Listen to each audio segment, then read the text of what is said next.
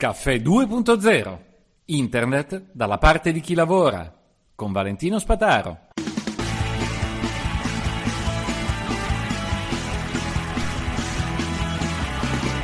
Buongiorno a tutti, oggi Caffè 2.0 vi porta nel mondo della musica, dell'arte e anche un po' dell'opera. Perché un carissimo ascoltatore, Gabriele, eh, mi sta condividendo e insieme ci stiamo condividendo i vari prompt e le cose che vediamo di veramente innovativo grazie all'intelligenza artificiale. Un po' perché le facciamo sui nostri computer, un po' perché le eh, vediamo fatte da altri su internet.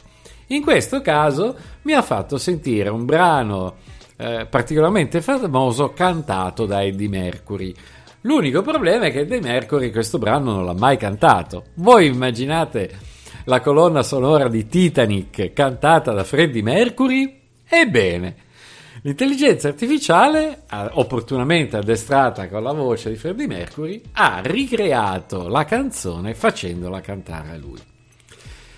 Beh, me la sono sentita tutta per vivere le emozioni che mi dava questa canzone. E anche sotto il profilo dell'ascolto filologico, del vedere quanto era plausibile la nuova interpretazione. Beh, devo dire, in tre, in tre punti ho visto delle innovazioni rispetto al testo alla versione di Celine Dion che derivano proprio dal modo in cui eh, Freddie Mercury cantava.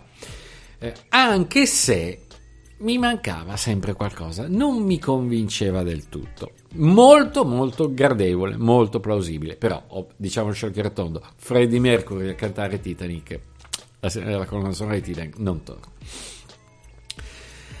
Andando eh, su YouTube vedo immediatamente eh, che questo video, che appunto era su YouTube, fa milioni di visualizzazioni e nei video segnalati correlati ci sono altri video di, sempre di Freddie Mercury che interpreta Caruso di Dalla piuttosto che Nessun Dorma eh, nella versione di Pavarotti eh, che hanno fatto anch'essi milioni di visualizzazioni. E capisco perché eh, YouTube sta mh, muovendosi per bloccare questo modo, mm, questo modo, di fare video perché voi considerate che mediamente su mille visualizzazioni eh, il eh, creator dovrebbe guadagnare più o meno un euro.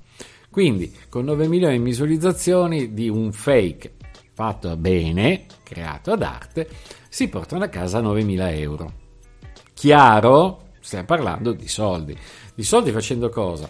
Riconoscendo il copyright a, all'autore del, del, del brano, delle parole e perché no, magari anche all'interprete Freddie Mercury, quello sarà interessante vedere come se la discutono eh, gli uffici legali tra Celine Dion e Freddie Mercury e, e a quel punto eh, YouTube sostanzialmente manda della pubblicità prima e dopo questo video, monetizza e quindi anche il mondo della pubblicità sfrutta questi palesi fake, non sono certamente nascosti, eh, non, non, creano nessuna inquietudine, sarà il fatto di dire, beh, guardate, tutto sommato la qualità artistica è Freddie Mercury e c'è, ma non c'è del tutto. E quindi avere un mezzo Freddo Mercury, probabilmente già dirlo così fa star male. Ebbene, l'evidenza che questi fake molto belli, molto innovativi, eh, eh, non sono tutti uguali, viene evidente guardando alcune versioni dove il video generato non raggiunge proprio un minimo di decenza. Mm, nel senso che a volte eh, è Freddie Mercury ma è una voce da donna. E Freddie Mercury ma sembra un bambino che canta male e Freddie Mercury ma è troppo Pavarotti ma non è nemmeno Pavarotti non è né carne né pesce manca di personalità. Ecco succedono anche queste cose a creare questi video. Poi per completare eh, il quadro quindi mi sono divertito a seguire tutte le opere. Quindi Freddie Mercury che canta Nessun Dorma eh, signori insomma Freddie Mercury era un personaggio che eh, con la lirica ci ha giocato e ci ha giocato bene sentirlo cantare è stato mm, sì, insomma, amo il brano originale cantato da Bocelli, da Pavarotti, quindi sostanzialmente poi sono andato a sentire Pavarotti, su, eh, scusate, Bocelli subito dopo, per avere un feedback emotivo e anche eh, musicale. Che cosa ne ho, ne ho, tirato fuori come esperienza? Che eh, l'interpretazione di Bocelli mi trasmetteva un'armonia di, eh, di umanità che invece la versione artificiale eh, non dava, anzi era come vedere una fotografia veramente sbiadita e veramente venuta male. Sotto il profilo poi musicale eh beh, è tutta una ricchezza di sfumature molto più alte, molto più ampie che eh, l'arte artificiale non riesce nemmeno a immaginare di fare.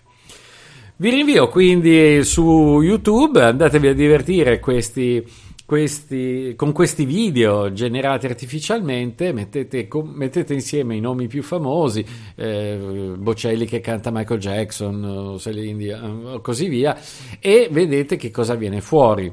Troverete milioni di visualizzazioni e createvi anche questo aspetto che sotto il profilo legale è molto sfizioso, quello di, ok, è un'opera derivata, perché mh, mm, chiaramente non è l'originale, è un'opera derivata, riconosce i diritti e gli autori originali, crea un qualcosa di nuovo che non è attribuibile a Tizio, ma è con lo stile di Tizio.